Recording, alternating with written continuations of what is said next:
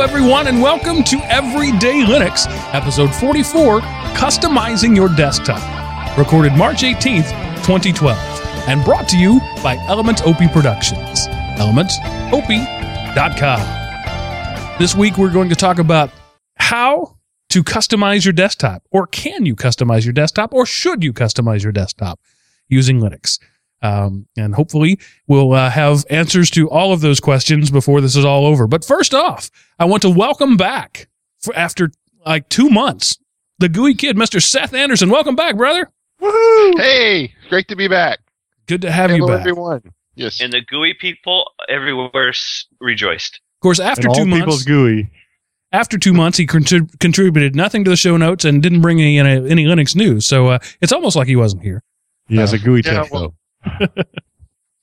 It's funny. I emailed him uh, asking if he was going to be able to be on the show. I've, I've been contacting him, you know, periodically, and the email I got back was kind of like, "Yeah, okay, I guess I can be on the show if I have to." Well, I had to make sure Dad could do the um to do my mom's wound care thing. So I think he was just gotten used to not doing the show, and we're like, oh, "Crap, I got to give him my Sunday again." So how, yeah, how that- is your mom doing, Seth? How's she feeling? Uh, she's doing a lot better. She's up and around, and she got the port out of her chest, so we don't have to do the IV thing anymore. Awesome. That's good. And also with us, Excellent. back after being gone last week uh, due to the terrors of the Home or, uh, Owners Association, Mr. Chris Neves. Welcome back, Chris. Welcome, welcome. So, does my head look like it's going to explode from all the stuff I got shoved in it? So is uh, I, I I told everybody last week that you had to do that because the homeowners association you're moving into requires it. Did I get that right? No, No, no. What it is That was is it's wrong. a first-time homeowners class, and it's for uh, if you want to get a better rate on your Okay. um, your loan, or if if you're closing, oh, what was it? Your down payment assistance. You need to have that class, or whatever. so it's a profit deal. Okay. Yeah, yeah, something like It's that. a, it's a government flim flam. And the flim flammer in chief up there is Mr. Aaron Butler, the the wh- who are you, noob in residence? Welcome, Aaron. Yes. Greetings, everyone. All right, we've already had a we've already had a raucous show, and we're not three minutes in. So uh, um, it's been a, a, rou- a, a hearty, rousing pre-show discussion. Well, I went So- straight from faux painting on antique furniture to this, so my night is full of excitement. Is it faux antique furniture or real antique furniture? Yes. Yes. Okay. It's real old fake furniture. Yes. Sorry. It's funny. my wife's grandmother's 1960s uh, hutch and china cabinet that was not real expensive furniture when it was bought in 1960. Right. and it's still not real expensive furniture, but it was free and it's an heirloom. So we're attempting to give it some panache. I had uh, I don't know if I mentioned it on this show, but we bought some new furniture a couple of weeks ago, Yes. and uh, it's because literally the last piece of living room furniture that wasn't broken broke. So it was time. I mean, we we, we were going to be sitting on bar stools before long, so we had to do something. Mark and Seth, I don't know if you remember my, uh, the furniture, the Broyhill furniture that I brought to the abode in, in commerce that betwixt the three of us, we managed to turn into kindling over Yeah. the course of a couple of years. Oh yeah. Yeah. I I, remember love that. that. ottoman and chair though. Man, that was an awesome chair. They yeah, were. th- there were four very large men who inhabited that home and and inhabited that chair. Yeah, the chair finally gave up the ghost uh, about a year into it. Where I think I don't know if it was you, Mark, or me that sat down in it and just went to the back. Uh, and then the couch actually survived into my married life, and finally it just literally fell apart.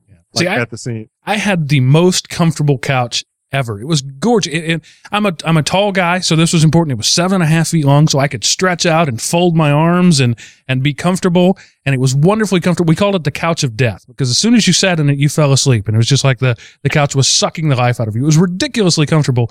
It was The also most comfortable chair. it was also very very ugly.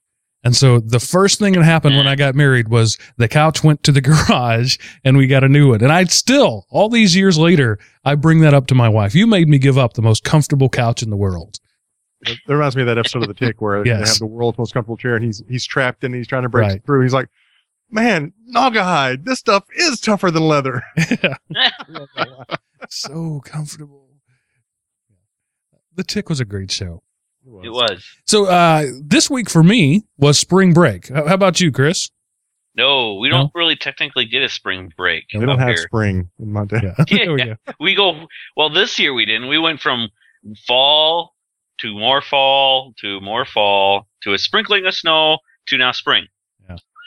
We we pretty much had an extended fall and now it's summer. It's already in the mid 80s uh, here. So, uh, uh, but we had spring break and, and I can tell you, I'm ready to go back to work tomorrow because I'm tired. I've been keeping up with three kids and we've been going and we went to the zoo and we went to the mall and my, my youngest, you parents out there will know what a big deal this is, is finally finished with diapers. So we've changed our last diaper after 11 years almost of changing diapers constantly. We're finally out of diapers completely. So uh, the tradition that we have is we go to Build a Bear and we let them get a super expensive teddy bear. Uh, and so that was a day trip because the nearest Build a Bear is like two hours away. So it was a, a whole big day trip there, and we got the bear and we went out to eat and do all that. And then we came back, and then the next day we went to the zoo and spent all day there and came back and and we were just running kind of the whole whole time. And and we got up this morning to go to church, and the kids were like, "Do we have to go to church? We're tired." So, they'll be ready to go back to school tomorrow. Well, actually, they don't. They don't want to go back to school, but they'll be happy to get back to a regular routine. yeah Regular routines are good. And Seth, you have a new job. You want to talk about that any at all? Oh, uh, ah, no, not really. Okay. it's just a level one tech support. So All right. So just I work. Yeah, it's just a job. yeah. Is it for a school job. system? No, I'm I'm back in the private sector. So uh, works work man So uh, I I want to mention uh, maybe somebody out there has had this problem or can help me with it. My Nexus S, which is not that old, less than a year old, um, the the internal mic on it no longer works. It just stopped working. Um, called my brother in law yesterday and was like, "Hello, can you hear me? Hello," and hung up. Said his phone's not working because naturally couldn't have been mine. Um, and then I called my wife and said, "Can you hear me?" And she said, "Not over the phone." So it works with a Bluetooth headset or if I plug in a headset, but the internal mic doesn't work on a regular phone or on a speakerphone. And, and I can't find any evidence of this being a common problem or anything. So I called, I went to Samsung. Now it's a Samsung Nexus S. I bought it from Best Buy back last spring. They were having a get one for a penny deal. Uh, and so my wife and I both got that same phone. Um, and so I, it's less than a year old, should still be under some sort of warranty. So I contacted Samsung and, uh, uh, got their level one idiot. Uh, and No not- offense, Seth. yeah, no offense, Seth. Uh, you're paid to be an idiot. That's your only job, right? Yeah, no, my job is to. Um, I'm sorry if that didn't fix it. We're gonna have to reimage your machine. There you go. Nice. That, that's my. Uh, that's our department standard response. Or if it's out of warranty, we'll get you a new one. Those, uh, that's it. So anyway, I called them and they asked for the model number, which I literally had to get a magnifying glass to remove, to read. It was under the battery, com- uh, under the battery itself on this tiny, tiny little label. And I read it to them, and they said, sorry, that's not a U.S. model number. And I'm only trained to work with U.S. phones. You'll have to go back to the country in which you bought it. I bought it What? from Best Buy in the Not in U.S. Texas, though. Yeah, exactly. The Republic of Texas. Um, and then the, the text said, I'm, I'm sorry, uh, you're going to have to go back to the, to the uh, country you bought it from. I can't talk to you and, and hung up. And that was that. So I was, what the? Wow. So then I, I called Best Buy and they were like, um, do you have our assurance warranty plan? Uh, I said, no. I said, well, then you're going to have to call Samsung because it's not our problem. Thank you so much. Uh, well, so if you just switch the SIM cards out between your phone and your wife's phone, that solves your problem. yeah, yeah.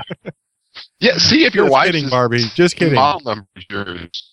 Yeah, I, I, I might And try that. But that model but still I'm going to have to send it back at some point and they're going to look at that model number. But her phone uh, has recently um, getting to the point where it'll only go about three or four hours, literally like four hours on a charge. Uh. And she has to keep it plugged in all day and just idling. Like you can sit it on the desk with the screen off and no apps running. Um, and we even went back to a totally factory default where she had none of the apps that she'd put on it and done that. I've swapped out batteries and the battery works fine in my phone and not in hers. So there's something in her phone that's going wrong. So I'm thinking When that those, them- I'm sorry. I was I'm thinking those do the memory Nexus, those Nexus S things were just, uh, bum worth a penny. machines. Yeah, they were worth a penny. Yeah. I mean, when you look at the battery usage, you know, using the uh, system, It uh, says you know, what is- display. It says like 75% display, but the display's not on. Hmm. Now on my And her- phone, it routinely says 40 or 50% display, but hers is much higher. Yeah, you know, I have a couple of friends at work that that are in the tech department but aren't necessarily techs, uh, and several of them have Droid phones, and all of them that have had a battery complaint to me is because they've had the screen timeout set to two minutes or five minutes or ten minutes. No, And hers is, thirty seconds that solved it. Yeah. See, uh, you're, um, Wise One chat room's asking about the brightness and you're not understanding. I can unplug it from the charger and never touch it. Screen's never on. It's off. Nothing's running. And four hours later, the battery was dead. Hmm, So this isn't a usage issue at all. sounds correct. It's there's and it's hot. It's hot to the touch. So there's something happening. The processor is burning extra cycles doing Yeah, I something. had I actually had a Droid Eris. I had three of them that did that in a row. They said this almost never happens to the same person three times in a row. they finally gave me the Droid 2 uh, as a replacement because the Eris was end of life. But that's exactly what would happen with me, Mark. I would charge it all night, take it off the charger the next morning, go to work, lay it on my desk, not even having used it that day, pick it up to make a phone call, and it would be warm. And I'd look at my battery and it'd be 15%. Yeah. But you see that uh, wise one saying the battery. But I can put my battery in her phone, which lasts me all day, and it does the same thing. And then her battery in my phone again lasts all day. Right. So- See, they, they, that was the first thing been that pwned. Verizon did with me is Verizon gave me a new battery. Right. Went home, put it in, did the exact same thing. They said, well, it's probably the charger. And I was like, okay, I'll charge it in my car, charge it at my desk, charge it on my wife's charger. It was the phone. It was some kind of weird di- thing where it got a short and was just discharged inside the phone. So I'm probably going to be in the market for two new smartphones, and we all know how inexpensive those are. Uh, Yeah, you can find another penny cell. Maybe. Time to, is it time to re-up your contract? No, I've still got another year. I- I'm hoping they'll give me an exception because they'll usually give you an exception after 12 months, but not probably not for both of us. Right. Um, well, No, then at least one of you gets a new phone. right.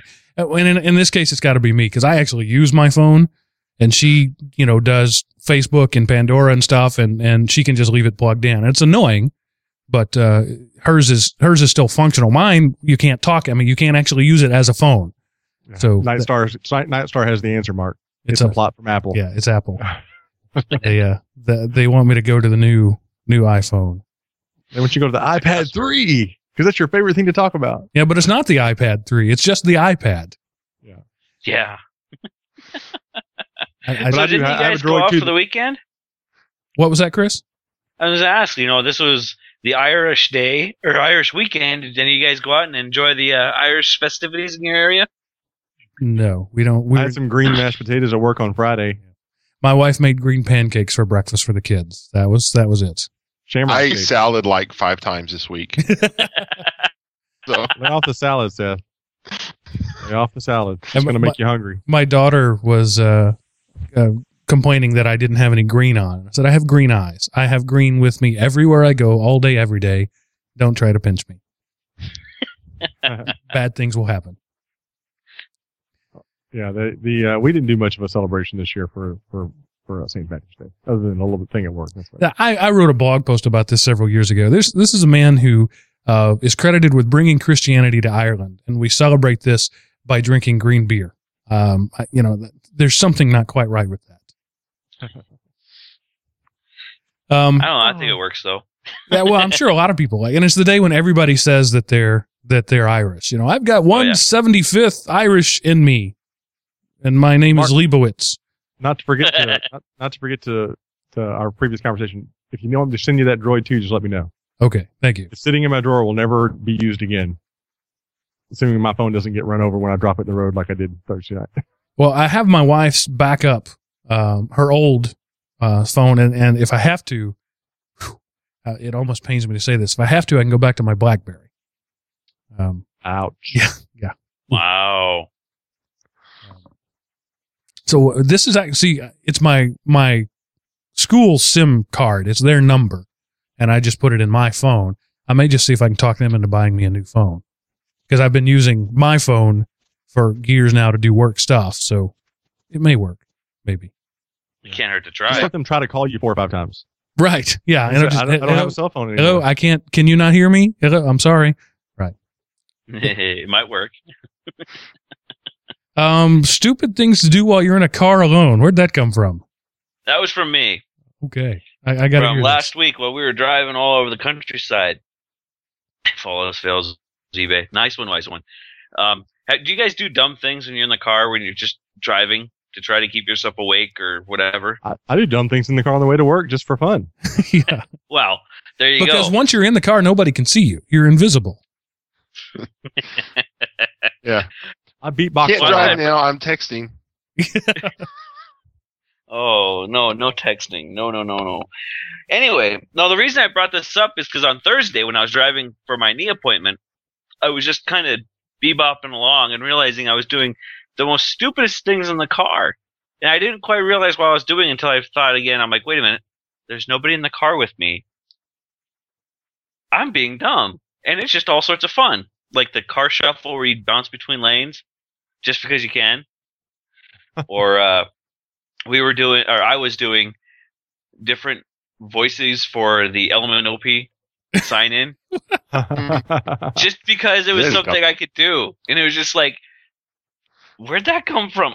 All right, um, excuse me while I go beat my child. Chris's son just walked in and threw something at him. That's awesome. I was Now- just fixing that. Tell him in the in the private chat, uh, Chris, your door's open and there's Yeah. a child about to attack you, but it happened too quick. Didn't- didn't get- now, when I was younger, uh, college days, uh, I was driving out to uh, New Mexico. Long, long hour, hours uh, in the wee hours of the night. We were driving overnight, and I was doing that to stay awake. I would drive like in the opposing lane oncoming because out there it's nothing but desert. I could see for miles. I was the only car out there. Then I'd drive on the shoulder for a while, and then I, you know, and my passenger woke up at one point while I was in the wrong lane, you know, with on the incoming traffic lane. He looked at me like, "What are you doing?" I said, "I pay taxes on this road too, I, on this side too. I should be able to use both sides of the road if I want to." I- So- I helped my friend Adam. Oh, sorry, go ahead, Mark. Well, just one thing. I was I was flying along at easily 115. I was just flying past the one car on the road that I had seen in hours, and just just sucked its doors off as I went by, and saw just enough to see it was a police officer. The only car I had seen in hours. It was a highway patrolman. You know what he did? He waved at me. He was like, "I understand, brother. Just just go on." I was gonna say I, I helped my friend Adam. I think I, I might have told some of you guys the story before. Moved from Long Island to, t- to Atlanta. So I flew to Atlanta. I mean to Long Island. And he and I drove a 26 foot moving truck. You know, through the Bronx, Bronx Next Bridge. You know, by Giant Stadium, whatever that thing's called. Uh, what's the place called? Soldiers Soldiers Field. I don't know. One of those places where those Alright. teams up there in the Northeast play football. Drove all the way around through Virginia, all the way down the East Coast. Um, about 20, 20, 22 hours straight through. Well, about four o'clock in the morning as we're coming through South Carolina. I mean, we're doing six degrees to Kevin Bacon. I mean, Nice. anything we can think of. We're like, uh, uh, uh, um, Harvey Korman and Gary Oldman, go. you know, just anything we could think of, uh, to try to stay awake. Cause it was, at that point, it was a literal beating. Just, we timed it so well that we drove into Atlanta at eight o'clock in the morning on a Friday. nice. You know, if you know about Atlanta, it has the second worst traffic in the United States, only behind uh, L.A. Yeah, Atlanta's pretty bad traffic. Hey, I've got an idea. How about we talk about Linux? Should we? You know, That's a it- novel just- concept. Since we're all here, we We, got a show on Thursday nights where we don't talk about Linux. Let's talk about Linux on the one that's called Linux. There we go. So, um, this was a, uh, uh, based on an article that Chris read. Uh, basically, that's what started this whole thing. But it's about how to customize Linux. And and what's interesting is, um, two or three years ago, I would have said Linux is the most customizable operating system of all of them. You can do whatever you want with it. But lately, with the most recent releases of all the major things, that's becoming not true anymore. Uh, Yeah. With with Ubuntu um, uh, standardizing on Unity, um, Unity's pretty locked down. There's not a whole lot you can do with it. Now you can, you know, strip it out and, and run KDE or, or not run Unity, but, but assuming, let's not say that is the case for this argument. So we're going to, we're going to talk about working within the confines of what you're given on your given OS and not going so far as to completely rip out the guts and put something else in. So let's talk about how you can prettify or customize or make Linux do what you want to do. And Chris, we'll start with your Conky configs articles. I don't even know what Conky is. Well, in the Windows world, is there something very similar to it called Samurize or Rainmeter? Those are the two big names for this. It's it started out as when I first started looking at um, Samurize and Conky, they're config files that will actually pull your CPU load or your network load or um, your temperatures on your processor. When, if you're an overclocker, that would be big for you to pull your temperatures.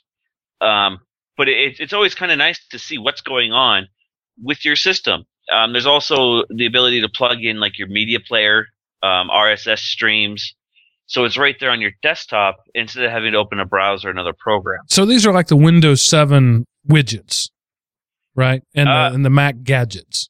Yeah, they're they're close, but these are not um, they're not quite as confined because if you can read the programming language, you could write your own, and it's basic English is what it basically boils down to. For you need to know what you're polling and what address you need to shoot it at, and then it gives you that information, and you can make them graphs or you know just a percentage or however you want to read that data out in the website, which I linked to, the 17 best Conky configs, I found, I don't remember where I found it now.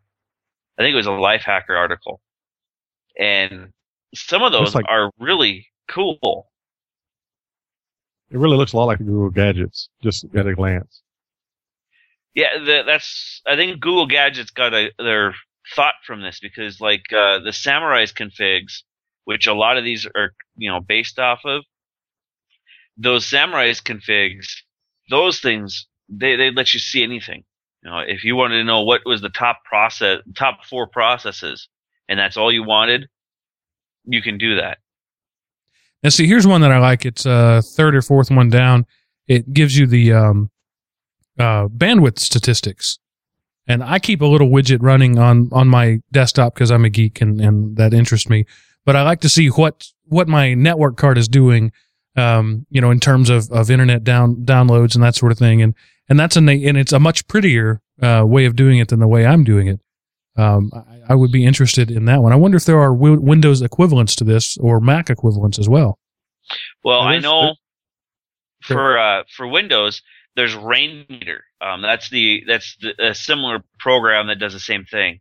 Um, they give you their there's I have it on my son's. That's why I know Rainmeter really well. Um, their stock install gives you date and time, uh, your system performance, CPU, RAM, swap usage, the space on your hard drive, the network specific, you know, up and down, and then your external IP, and then your recycle bin. That that's Rainmeter's stock reporting right there. That's cool. Yeah, we used the Google gadgets at my office back before we had any other kind of tool available to make a dashboard for our main server that said uh, we actually pulled some SQL data into it as far as the number of users and bandwidth, uh, RAM, drive time, uh, drive seat time, you know, cache hit ratios and all that. And we used a, just a, a radiant, uh, in Photoshop to make a nice little dial and it, and we played around. We actually got the, did some nice little delay in time so the number wouldn't go, eh, eh, eh, you know, the needle wasn't Right. jumping. It would smoothly transition every 15 seconds between whatever the numbers were and came out pretty nice. Uh, it was handy.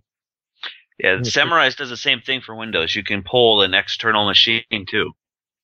So for Samurai, if you need to keep an eyeball on, uh, if you're if you're in Windows, if you want to keep an eye on an external server, Samurai on, on in the Windows world is really nice. You How gotta that, learn.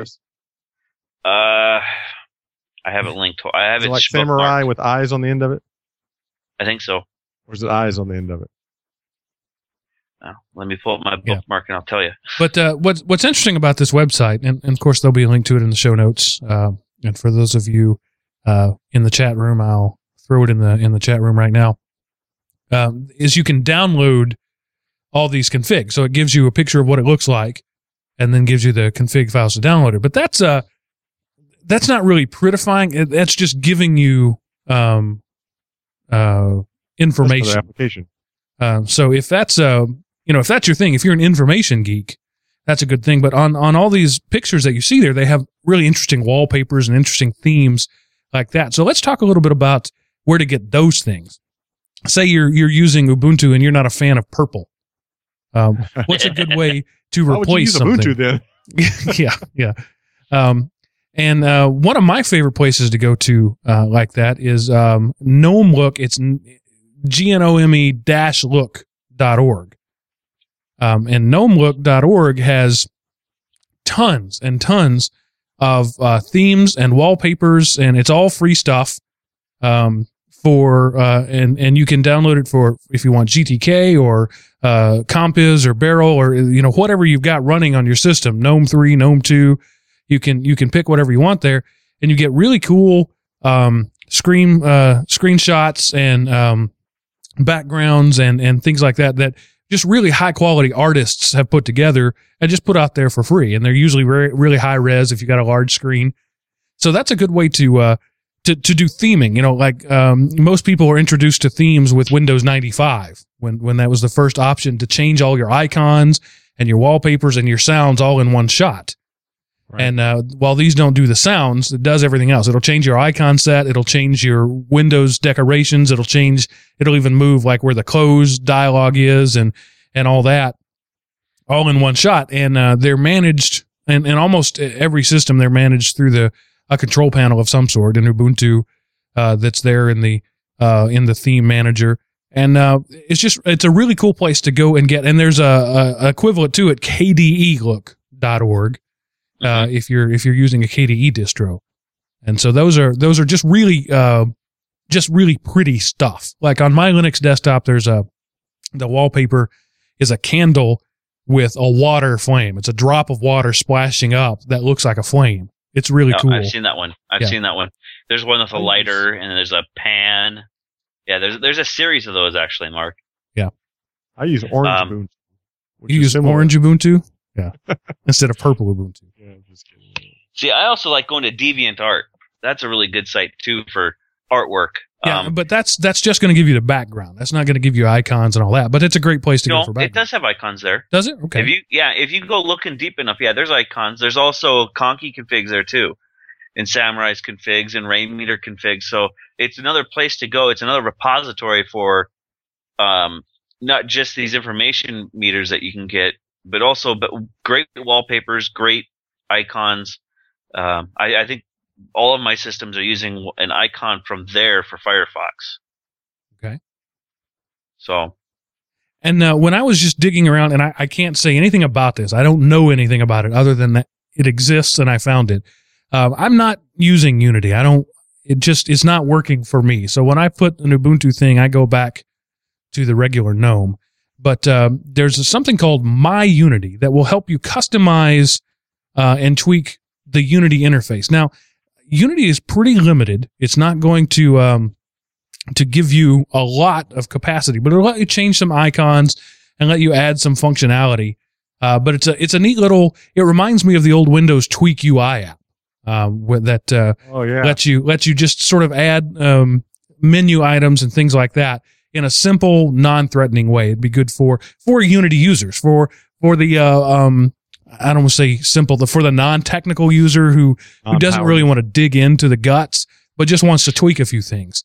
Uh, Well, and I'll put a link to that in the show as well.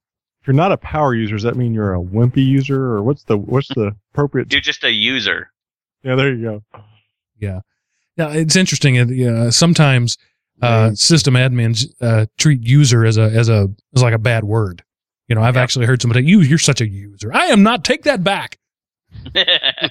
My friend Bob and I made up our own derogatory word for people if they're being idiots. And you know, we there's all there's there's lots of words out there to call somebody a jerk, an idiot. You know, but we came up with our own. We call people turkey basters. Turkey basters. Okay. Yeah, You're you're he's being such a turkey baster. Don't But- know why, but we just like the, the way it rolls off the tongue. But never forget, Tron fights for the users, so it's not right. such a bad thing to be a user. Uh, Bob came into work one day and I printed out a full color picture of a turkey baster and flipped it to his cube. He's like, "Okay, Butler, I know who did this." And I was like, "How'd you know?" You turkey That's baster. awesome. See now, it, it, to to change a little bit, you know, because Ubuntu is trying to add something called HUD now to change even more to the Unity interface. Did you guys see my link about that from YouTube? Right. HUD It's is is sort of like GNOME do, but not. Right, and it's taking over for that system bar at the top now. Oh wow, that's that's bad news. Uh, uh, Wise one in the chat room says there are no bacon themes on the uh, Oh my um, word! gnomelook.org. That's No just wrong. look is going down. Yeah, they're they're dead to me now. I can no longer. I take back that recommendation if there are no bacon themes. Oh, you know, wise one, you could go make one. Th- Then there would be okay again. Could you imagine looking at succulent, crispy fried bacon on your monitor all day? You would do nothing but eat all day long. Like, Well- I don't know why, but spreadsheets make me hungry now. I don't, I don't know what the deal is. Well, just for fun, I just Googled Linux bacon themes, and the, the second one is the guy is it's a guy's website. His name is John O. Bacon. John O. Bacon. Yeah, no, it's Yeah. John O. Bacon. I know, but it looks like John O. Bacon, which is really funny. I wish it was really was John O. Bacon. That's kind of funny. Yeah, I, I don't know anything about him. I'm assuming he's somebody that knows something about something about Linux. He's got books and stuff apparently. He's the uh, community manager manager for uh, the Ubuntu project, oh, and if also I meet him, I'm going to call him Mr. O. Bacon. Mr. O. Bacon. Yeah. I'm sure he's never heard that before. Yeah, probably not. Okay, so Chris, go ahead I, with I was never HUD. called Butthead in kindergarten either. Well, basically, it's just an, an add-on. Well, I can't even say add-on. Truthfully, it's a rewriting of the system bar at the top. So instead of like, ha- I'm just trying to think how to describe it because it, it's on half of my thought. It's like you know that's a really cool idea, and then the other half of me says, "Oh my god, this scares the living crap out of me." Because you can't drill down menus anymore. You Right. have to like say, I want to bold this you highlight and type in bold, and then that actually gives you the the the option to bold. Yeah, it's basically they're trying to take away the concept of menus in, entirely. Yeah. So you you just type in what you want to do, like uh, download a podcast, and it'll give you the options of of the things that you have on your system that can download a podcast. And so you and and like if you're in, um, you know, uh, Word, not Word, uh, in Open Office, and you want to uh, make something italics, instead of going to the format button, you actually type in the word italics, and it finds it for you. Yep. I'm I'm not like buying. to, uh, Your Honor, I'd like to request a sidebar. O- okay. Um, Is it a bacon bar? Where does bar? the phrase "living crap" come from? 'Cause I've heard that phrase. I probably even used it myself, but when Chris said it just now, it just struck me as quite strange. Scared the living crap out of me. Not the dead crap, not just the generic crap, but the living crap. Okay. Could that be Mr. Hanky from South Park? Would he be Oh, considered you living did crap? not. Welcome back, did Seth. not. Welcome back. you know you Hey, missed Seth, don't us, forget Seth. you're actually on the show right now. You can talk. Yes. Jump in there. You have to be able to add something more useful than what I'm adding. Aaron, you got to to. admit, Aaron puts a pretty low sets a pretty low bar there. I do. I try to. I want everybody to feel like they can participate. So I just Go go, ahead. no, no, No, I was just I was gonna say I got my uh, Ubuntu updated, uh, and so I'm about to reboot and see what all the awesome changes did to my little netbook. well, that, that's the good thing to do live while you're doing a show. You know, go ahead and update Well, it's your on my OS. other machine. You know, I thought it would be germane to the conversation to see what would happen to it. So What about Tito? Why is it just Germain? because Tito is dead to me. okay, there's a title for this show. Everyday Linux number 44. Tito is dead to me. Tito O'Bacon. Yeah, well, you so, gotta have that bacon in there. so uh, what the, what we're talking about here uh, brings up sort of a philosophical question. This is not a technical question, but I think it's it's it's one that that OS designers are struggling with right now. Is um, is it okay? Is it should we even have the right to expect to customize our interface? Um, you can't customize the iPad, short of you know putting up a wallpaper or whatever. You can't customize, uh, you know, a Windows 8 thing. They're they're they're really uh, locking down on that. Unity is is difficult to customize. Everybody wants to treat modern computing as as an appliance. So a PC, a desktop machine, is like a hobbyist. That's the that's the guy who wants to build boats in a in a jar. Um, they, they're that's the way the the the big computer and OS manufacturers are looking at it right now. That we're going to sell appliances, and the hobbyists will have computers. You know, and that's they're banning around the phrase uh, uh, post PC era that uh, the the average user won't use PCs anymore. I haven't been an average user for a long time. I don't know that I can speak for them or about them, but I think that everybody likes to to make things feel like their own. They like to customize things, but but uh, designers are making it harder and harder and harder to do every year. Yep. It, I think I it's a don't- bad thing. Go ahead. I was going to say, I think, you know, part of it is just the overreaction to security. Well, not give them the ability to do anything. But also, if you look at it, what makes them more money to sell a desktop or to sell an iPad? Yeah. They're going to make a lot more money off of the tablet than off of the desktop computer. So, of course, they're going to push it. Yeah, I think they want computing to be consumable.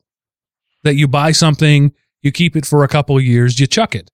Um, and so they don't want something that's upgradable. They don't want something that's expandable. They don't want something that's adaptive in any way.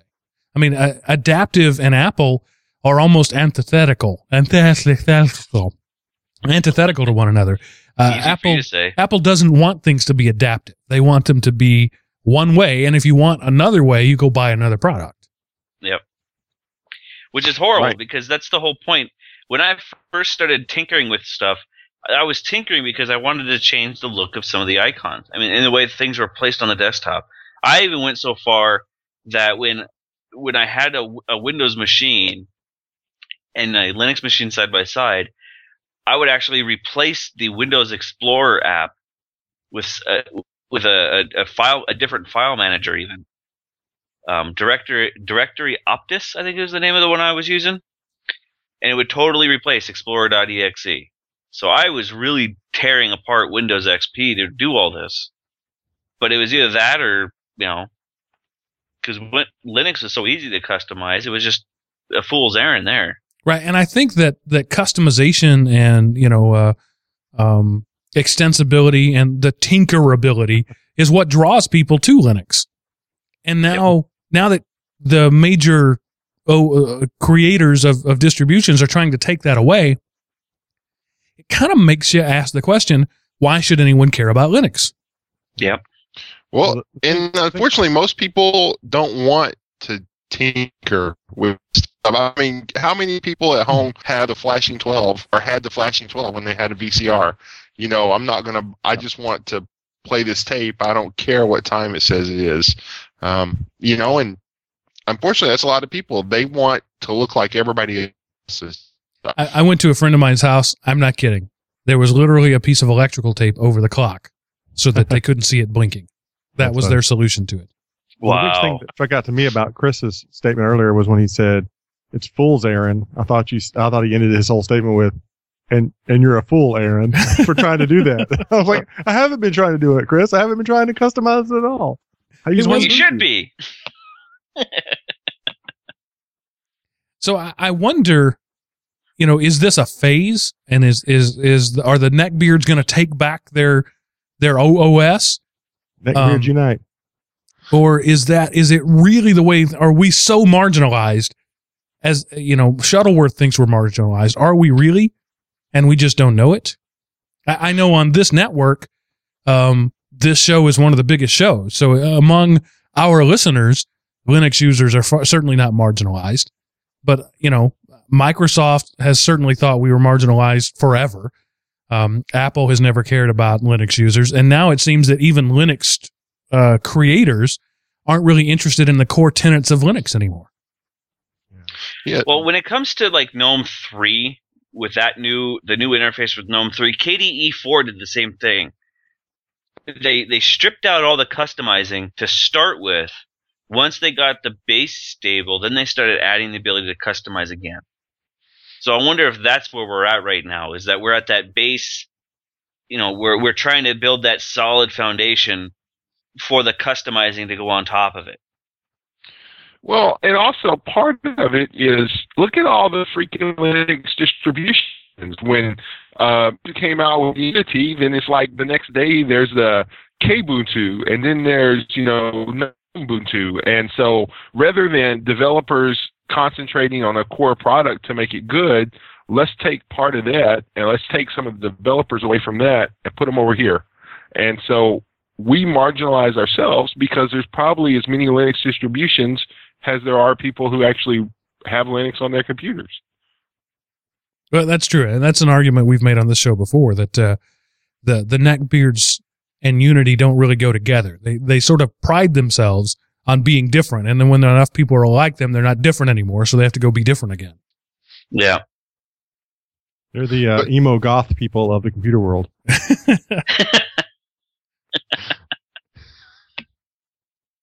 I once had a conversation with a girl wearing, you know, like a skull ring in her nose or whatever. And, and I asked her, I said, why do you, why do you dress like that? She said, I like to be different. I said, well, where did you get that? She said, at a boutique in Deep Ellum, which is a, a community in South Dallas.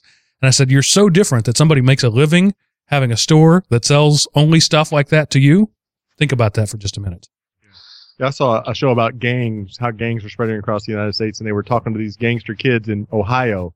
They're like, "Hey man, we're gonna bust a cap in your head, blah blah blah blah blah." You know, they're in Ohio, Wow. Right. but they're not influenced by the West Coast or East Coast at all. You know, this is their own No. thing they're doing. No, no. Yeah. We're the Wilmington Heights Marauders word. And this bird We're- belongs we're the to corn, us. cornrow killers, homie. Yeah. We'll pop a potato. We own this cul-de-sac. Don't you dare come on our turf. that Uh, sounds like every Linux distro right there. Ah, You're probably So- right. Somebody got upset and took their ball and went home. Yep. Wise one in the chat room to keep us on track says if he had to pick between Unity or, or Windows 8, he would have to pick Unity. I'd pick an iPad. I need to. I, I am derelict in my geek duties. I have not downloaded Windows 8 yet and played with it because I'm I'm entirely not interested. It's Windows 7 made to work on a tablet, and if you're not using it on a tablet, you take away all the Windows the tabletness, and it's Windows 7 again. Yeah, that's. I mean, Microsoft wants it to be a tablet world. Right. Apple wants it to be a tablet world. Uh, everybody wants it to be a tablet world. So, go with what you have. But have you guys tried to type on one of these tablets? It's a pain in the butt. It's yeah, it's useless. I was reading a friend of mine. He gave me a stack of his Wired magazines, and I was reading an article from like March of 2010 talking about the iPad, and it's and it was this thing's going to be awesome, and it'll be doing this, and it'll be doing that, and everybody will be doing this, and then and about four pages of that. And I was thinking about you the whole time, Mark. And then the fourth page it says, but if you really want to do any work on it, you have to carry around a keyboard. Right. That's what it finally says. Yeah. So they sell you more money for a device that doesn't have a keyboard. Then they sell you a case that has a keyboard in it. It's really awesome marketing for them. You want they want you to want this device that can't do anything, and then they want to sell you all these peripherals to make it Yeah. be able to do anything. Yeah, you talk You to any anybody who's using iPads or, or tablets of any kind, uh, but most of them aren't using Android tablets; they're using iPads. You talk to any of those guys who are using it in, in a school setting or a productivity type setting, and they'll say, "What's your best app?" And it's something like LogMeIn Rescue, so that they, you know, so its best trick is connecting to a real computer. Yeah. Well, you know, or their yeah, Bluetooth keyboard. Right. That's Right. I've heard that. Yeah, that's like a lot of people. That's their best app is their Bluetooth keyboard, so they can use their tablet like a computer. Yeah, and so, So- you you pay you pay more than you would for a computer that comes with a, a keyboard. Then you buy a keyboard, and then you buy a case to hold your keyboard and your device that costs more than a laptop that has a keyboard. Yeah, Yeah. I think I said this other night on Periodic Table Mark. Um, one, one, a kid on Facebook that I know posted and said, I'm thinking about getting an iPad. And I said, why don't you get three laptops instead? Yeah. You know, I Isn't honestly the truth. I think Gates was right on with his tablet PC. It's a laptop that flips around Oh, yeah. and you work awesome. on the screen. I think that is the form factor, but everybody gave up on that. And I think if you put, you know, the modern that you do that system with the capacitive touchscreen, and you really do have the best of both worlds. Well, the problem back then, back then was they were so heavy. Right. Laptops in general were so heavy when those were in vogue that it was hard to use it as a tablet because when you're holding it, you know, by the side, like you hold a tablet to write with the stylus or use your hand, your other hand, like if you're standing, it was awkward. You know, it was unless somebody like me or you, Mark or Seth, that has the, you know, the gams the size of, uh, uh, you know, Andre the Giant's head can hold the laptop thing. But we actually had some of those where I worked in Right. Texas and the girls that were trying to use them would just have to cradle them like a baby Right. and then it became awkward. But now, you know, the newest Dell laptop they're advertising is what three eighths of an inch thick. It's you know, on the commercials or whatever it is, where they they have the the the uh, steward on the plane passing them out. Now the the last three laptops I had before this one that I'm using right now were all tablet PCs. I believed in that form factor and the and the the stylus. What what they need to figure out is how to make it both a touchscreen and when you when you pick up a stylus, the touch is disabled so that you can use the stylus. Because you, if you've ever tried to write on an iPad with a stylus, you lay your palm, uh, lay, lay the the side of your hand on the tablet, which is what's comfortable, and that's where you're writing or doing things, and, and the stylus Yeah. isn't doing anything anymore. So you gotta you gotta figure that out. And I think it's the the Galaxy Note. I think it figures that out when you plug in the stylus. Uh, it does that. But if you can figure out a way to make the stylus work as well as it did back on the p- tablet PC days with the handwriting writing recognition, I mean, in, in Windows um, tablet edition, that was awesome. Uh, that was uh, uh, the handwriting recognition was just gorgeous, and and nobody's uh, ever come close to it yet. We have several physicians that actually use the Toughbook still to this day, the new Right. one, like the T8 or T9, and they love them. They're, that's what they're used to. It has the little strap on the bottom where you put your hand under the bottom of it, so they can, you know, hold it up. They just flip it open and they can write with their But it was, right hand. you know, three thousand dollars. So you know, Yeah, there's the problem there. don't care, they're physicians. If I could get the classmate PC tablet, but like with a 10 or 11 inch screen, this is like the perfect iteration of a tablet slice. Seth netbook. is still flogging his seven-year-old uh, classmate ultra Dude, mobile it- PC. It's the best. It's the best netbook ever designed and released. as long as it can run Orange Ubuntu, I'll use it. I've got Unity 11.10, uh, so it came up after the reboot and it did not blow up. So, So I, I think here's my prediction. All right. March 18, 2012. Somebody come back and, and, and call me up on this, uh, in say five years. I think we're going to look back on tablets and say that they, they have a place. They are useful, but they are not the go-to computing device that people seem to think they're going to be. The people are still going to want a desktop computer or a laptop computer with a full keyboard and a real processor and that the touch interface is just you know everybody seems to want that touch interface or worse yet the gesture interface you know the the uh, minority report thing because we all saw that movie and thought that was really cool but do you really want to have tennis elbow because you're uh, working at your computer all day i don't think so i think people want a keyboard You think this is just everybody interim was kung fu fighting. i do i Oh, think sorry. it's a until voice recognition comes into full full born and where you can actually literally say, you know, anything but drawing. You know, Yeah. voice Open Word, recognition will never paragraph. be your primary interface. It, it's Nope. it may well uh, let me take that back. It may be your primary interface, but it will never be your primary data input device.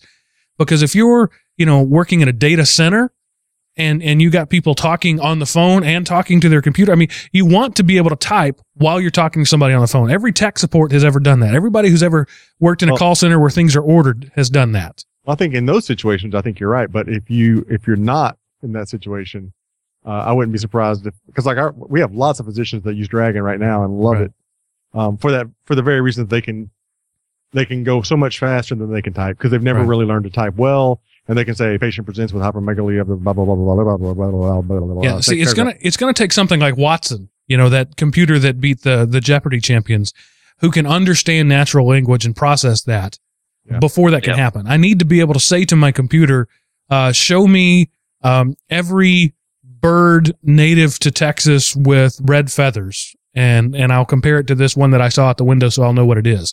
You know, you can never do that with Google, uh, at least not right now. So there's going to have to be a lot more natural language before that becomes the primary interface. But I still think people are going to want, even in Star Trek, you know, they still tapped on that little console in front of them an awful lot. Yeah. computer on. but it was a touchscreen. It was a so- touchscreen. That's right. Um, If a touchscreen could give you tactile feedback, it'd be a lot better. I agree with that completely. Although my like that. phone does the haptic feedback, and that annoys me. I turn it off. I'll turn it off too. Well, let me- since we're since we're already going down this tangent, and I don't see a lot more things in the show notes. Um, what about the new phone that's being touted now? Of it's bigger than a phone, smaller than a tablet. It's the five inch, The whatever. phablet. Yeah. You know what I'm talking about? I've heard the commercials Yeah, for it. yeah. It's like it's it's the it's the phone for the for the eight foot tall guy. You know, Right. uh, it's, I it's, saw a no, it's the- it's the phone for the plug- Na'vi. That's what they were saying. Because everyone looks good talking to a you know an Amazon Fire up to their head. It's Yeah. the James Cameron version. You were saying, Seth? I say I saw somebody using a streak, um, and I loved it because I was like, I was like, can I can I hold it for a second? And I put it like phone fits me, and uh, you know, it's not like some little iPhone that I'm like back and forth on, but it like it was like holding a phone, and it was big enough that my finger takes up half of an iPad screen, so it's Yeah. not so good when you're trying to play games Well, that are timed. Physical interface has always been tricky. I mean, I remember back in the late '90s, early 2000s, where my phone, cell phones before smartphones, got too small, and and they weren't functional. Um, you know, and everybody was the race to get smaller and smaller and smaller, and then you had this thing with you had to like stretch it out to be able to get to the keyboard because it was so small and it was like collapsible. Um, and so there's there's always been that issue with the human interface. Well, And- when the first uh, bag phones went away and the people actually started getting, you know, pocket phones Right. regularly, I had a, I still had a pager. I didn't have actually have a cell phone. I had a regular pager, but I put it on a ringtone type sound and had it in my pocket. And I was in a, a meeting and it went off, ring, and I pulled it out, and put it up to my ear and said, hello. Uh huh. Uh huh. Yeah. And it was about the size of a cigarette lighter. Everybody was like, oh man, that thing's so tiny. What do you do? Yeah. Carried on a whole fake conversation with our secretary and then put the pager back in my pocket. That's funny. You know, now you can buy a corded handset that's a Bluetooth thing to plug into your smartphone because they're retro now. And so this this thing with an earpiece and a big line and then a mouthpiece and a cord that goes and plugs into your phone. I Um, showed my niece that. She goes, "What is that?" Yeah. I'm glad that the Bluetooth earpieces are not quite as in vogue. I mean, I understand there's people that need them. Like Mark, you wear one, don't you, at work? um, The yeah, Bluetooth earpiece. Yeah. I wear Bluetooth pretty much all the time. The guy Yeah, that, too. that that's uh, I don't know. Let's say he's um, he's a car salesman and he's got his Bluetooth Bluetooth in when he's out on the lot. Why? Why do you need that? You're not going to answer it. You're trying to sell a car to somebody, but you look cool. You know. Well, but they're so lightweight, I literally forget I have mine in, and I think that's what happens. And and people say, you know, you look really douchey with that thing around. No, you don't. People are getting used to that now, and I don't think anybody thinks I think, about I it. I think actually they peaked about a year and a half, two years ago, and now it's on the decline. I don't see near as many of them anymore. Personally, Well, it depends on what they're being used for. more Like mine is in my head all the time, and I forget that it's in because it's so small. Right. I I, have got the this itty bitty one. I have the jaw uh, the the Jabra no, no the jawbone headset, um, and it's very light. It fits in the ear. Uh, it doesn't have any blinky lights on it or anything, and I forget like I'm Lobot. wearing it. What's that? you don't look like Lobot from Right. from Cloud City. You know, I've seen some of those that are super bright with like super bright LEDs on purpose, you know, and I had one of my Yep. first ones I had was It like that. douchebag. Yeah. I, I couldn't use it driving down the street at night because it'd be like blinding me in the you. mirror. It's like flash. It's like every three seconds, like, oh my gosh, that hurts. Um, but yeah, I think that I think people are becoming more cyborgish and we're accepting that. And and the Google goggles, you know, if those things come out of hoaxdom and become the real thing where you got the glasses with the head up display, dude, I'm gonna buy one of those. I don't care how much they cost. I will sell my No left kidding. kidney for a set of those. Not my Well, right. I, uh, I, we were talking about Bluetooth, so I thought I'd point out that this thing was probably the coolest Bluetooth thing I ever picked up in my life. It's Yeah, the- stereo. That goes around the just- head.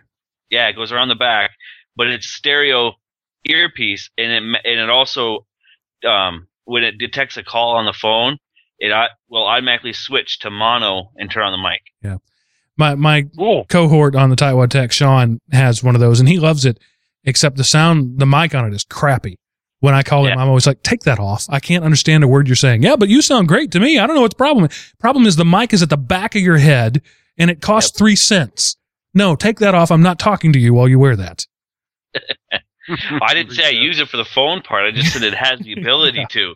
That you know, for for being Bluetooth, which kind of kills music in general, uh, it still has pretty good response. I was really surprised.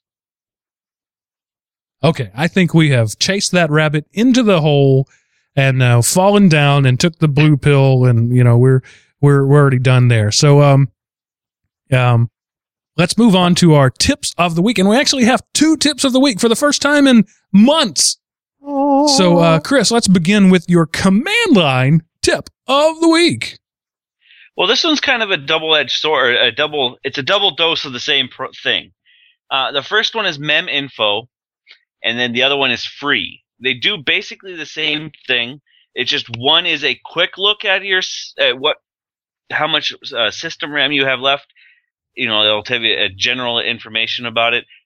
And then Mem Info tells you a ton of stuff about it. What program is using how much and how many times does it reach the page file and they're, they're, it's a double edged, it's a double dip pro command line. So it depends on which, whatever you're trying to get out of it, use either one, either free or mem info. Yeah, I like free because it tells you not only the amount of RAM you've got free, but also the, the amount of disk space you've got free, and you get all that at a quick glance. Mem info for me is a little overload. But for Yeah. Aaron, being the stats guy that he is, he could get lost for days. And let me build a SQL query that pulls the memo info out of the, the cat file, and let's uh, we'll categorize that. And I'll have a little graphic here, and it'll be a bar graph that updates every eight seconds. hmm I let it run like perfect. I have it run like a uh, EQ at the bottom of my screen. but yeah, they're, they're it's the same base. The, the programs are equally useful, but they're for different purposes. But they do basically the same thing. Like a knife and a gun. There you go. okay, either way, Well, maybe- just as dead. Maybe a right? sword and a knife. Yeah. Okay, so uh, Seth, save us. What is our end user tip of the week? Well, first, I have some breaking news for you. Uh, Stephen Hawking is going to be on The Big Bang Theory as a guest star on April 5th. Wow. I knew that. I knew that. So uh, I, I just found out like five minutes ago. So Yeah, just a, a quick thing about Stephen Hawking. He was he did a TED talk a few years ago. Somebody asked him a question. It took him like eleven minutes to type out the answer because he all he can do is like move his cheek. So if he's going to program a script and and a, and a reasonable scene for that show, that means he's a real fan of that show, yeah, he was on The Next Generation right? I Uh, think twice. long time ago. Yeah. There's a new sci-fi show out that he's the uh, narrator for. Like the intro is Right. Stephen Hawking's sci-fi. It's a bunch of you know. It's a it's a serial, not a serial. That's not the right word. It's a series of. Uh, the, my brain is not functioning on what this word is. Every week, it's a show, and they're standalone, written by different sci-fi authors, directed by different people, and uh, he he does the intro. In the future, will people be controlled by their robots? Like that. It's pretty interesting. Um, Hmm. It's a pretty cool show too. I can't remember what the name of it is, but I'll look it up real quick while we're finishing up here. Yeah. So uh, yeah, um, getting back to the show and my tip of the week, I came across this and it's called BioLite. It is kind of cool. It is a camp stove that you can uh, you can buy and you can burn wood in it, and at the same time it has a USB port for power. So if you're camping and you want. To, I mean, you know, if you go to the site, it talks about how, um, you know, some uh, such a large percentage of the world cooks over an open fire, and how like seventy five percent of uh, wood that's cut down is actually used for fuel. And so they came up with this cool thing. It makes um, it has an electric motor that like pushes air on the fire so it burns more efficient uh, and it uses the heat from the fire to, to get that motor going and the leftover energy from that goes to a usb port that you could charge like an mp3 player or whatever or have like a Awesome. usb light to plug into it they currently have a camp stove for sale and they want to get up to the point to where they can offer a home stove but it's one of those they're going to use the funds from the sale of the camp stove to develop the home stove so it's one of those it you're kind of helping the environment but you're also getting a neat little gadget or so if you know, you out if you're out of- camping and you want your iPad to charge up so that you can watch Netflix over LTE while you're camping, this is the thing for you. Or, if you saved all of your, um, let's say you saved up a month's worth of Everyday Linux podcasts you wanted to listen to on your weekend outdoors, you could use this to keep your uh, i your podcast player of choice charged while you were doing it. Or like me, if you want to, if you go camping and you want your phone to not be dead when you go back, but you don't want to turn it off while you're out there in case you somebody needs to call you because your son has set the house on fire. Um, But then you could use the fire to charge the phone, so that'd be perfect. yeah, yeah, I guess that would. Yeah, yeah You it- know, yeah, and that- I just and think it you was, a, a flat, it you was can a run a, cool you can run a light with it too, which would be nice. Yeah. Um, it was a cool thing. I uh, wanted to, and it, it actually has like on the top. It's like a burner size thing, so you could set something on it and actually cook with it. So you know, it's not designed. It's designed to be utilitarian, to be used, and uh, it's just if you're going to be burning anyway. you know, and this is a way to charge your device without draining your car battery down or anything like that. Um, I thought it was a really interesting thing, and um, I don't remember how much it was off the top of my head, but it wasn't like one of those super expensive. It's $130, and it's going to be shipping for camping season this year. So Yeah, not uh, terribly why- expensive. Wise one in the chat room says that sounds familiar. Uh, you did another thing that was like a solar powered USB charger thing, as I recall. Yeah, and that that's was super expensive. right. Uh, Right. That was like you know, sell your first and second child. This is uh maybe a finger. You know, it's You much could buy more. that, or you could buy two car batteries and a, and a converter. Yeah. you can buy a car or this battery. Yeah, I, I don't know if I've ever mentioned that, but uh, at my school where I work, I took uh, a, a large powered UPS, ripped out the little six volt battery that was in it, and uh, or twelve volt battery, and daisy chained a bunch of deep cycle marine batteries, and that's running one of the the racks, the the main rack that has our our, our net based phone system and and a bunch of switches, and that thing I ran a couple of tests on it, and I estimated it would run for days uh, on that thing because I mean it's inside that thing. It's just a 12 volt battery. So the only difference between that and a and a, a car battery uh, or a boat battery, which I used, is just how long it'll run. So I chained I think three of them. Seth, you remember that they were all sitting up on a on a shelf. They were all Yeah. chained together in in uh, uh, uh, parallel, and uh, Yeah. yeah, that'll run for days. So- Long time. Yeah, there's a But- there's a quick tip for you. Yeah, and it's one of those things. You know, if you've got like a, a kind of a large yard and some trees fall down, and you know, instead of cutting all this stuff up and throwing it away, you know, where they charge you money to haul it off, burn it in here, and uh, it burns more. It burns the wood more efficient, and so it produces less harmful stuff for the environment. So, I, I don't really. I'm not a tree hugging nature or nature worshiper kind of guy, but if a cool product can help the environment, I'm all for it. So. Wise one in the chat room recommends uh, charging your Android by burning iPads, and you're helping That's great uh, helping the environment all the way around. I like that idea a little bit. Okay, I think I'm going to end this this buggy wreck for in favor of the Amish um, of a show, and just say we're going to call it right now. So, uh, guys, just a quick round the horn. Tell people where they can go to find you and more about you. Uh, start with you, Aaron. Well, if you've already found this show, then go back to elementop.com and look for the podcast called One Meal, One Workout. Click on that and begin your journey to health and fitness. All right, Christopher. Uh, well, obviously at Element OP. Uh, I'm also on the Google Plus and the Twitters. So Twitter would be Chris N, and then Google Plus is just I think Chris Neves on there. So How did you Search manage me to on- Chris N on Twitter? That's pretty amazing. I was really early in the party. Yes, you were.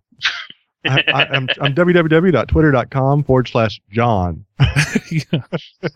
Uh, Seth, what am I about I could have had Chris. I could have, but I figured it would be confusing for everybody else, so I just took Chris N. All right, Seth. Uh, Seth underscore Anderson at Twitter. So at Seth underscore Anderson. All right. And uh, as these guys have mentioned several times before, elementop.com is the home base of this podcast and other great podcasts like it. Only not quite like it, but they're out there.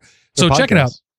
elementop.com. Listen to our podcast. In fact, if you're listening live, we have another one going to be recorded here in about 45 minutes. And it's a podcast about podcasting called The Art of Podcasting. You see how many times I can say podcasting in a 30 second time frame. Uh, so go there, check us out. You can also find us on Twitter and Facebook, elementop.com, uh, or Twitter, uh, twitter.com slash elementop, facebook.com slash elementop. But frankly, we don't put much on there. Go to the website, check out the forums, get active in the forums, and uh, that's where you can talk to us and where we'll talk to you. So check us out there. And for now, that ends this episode of Everyday Linux.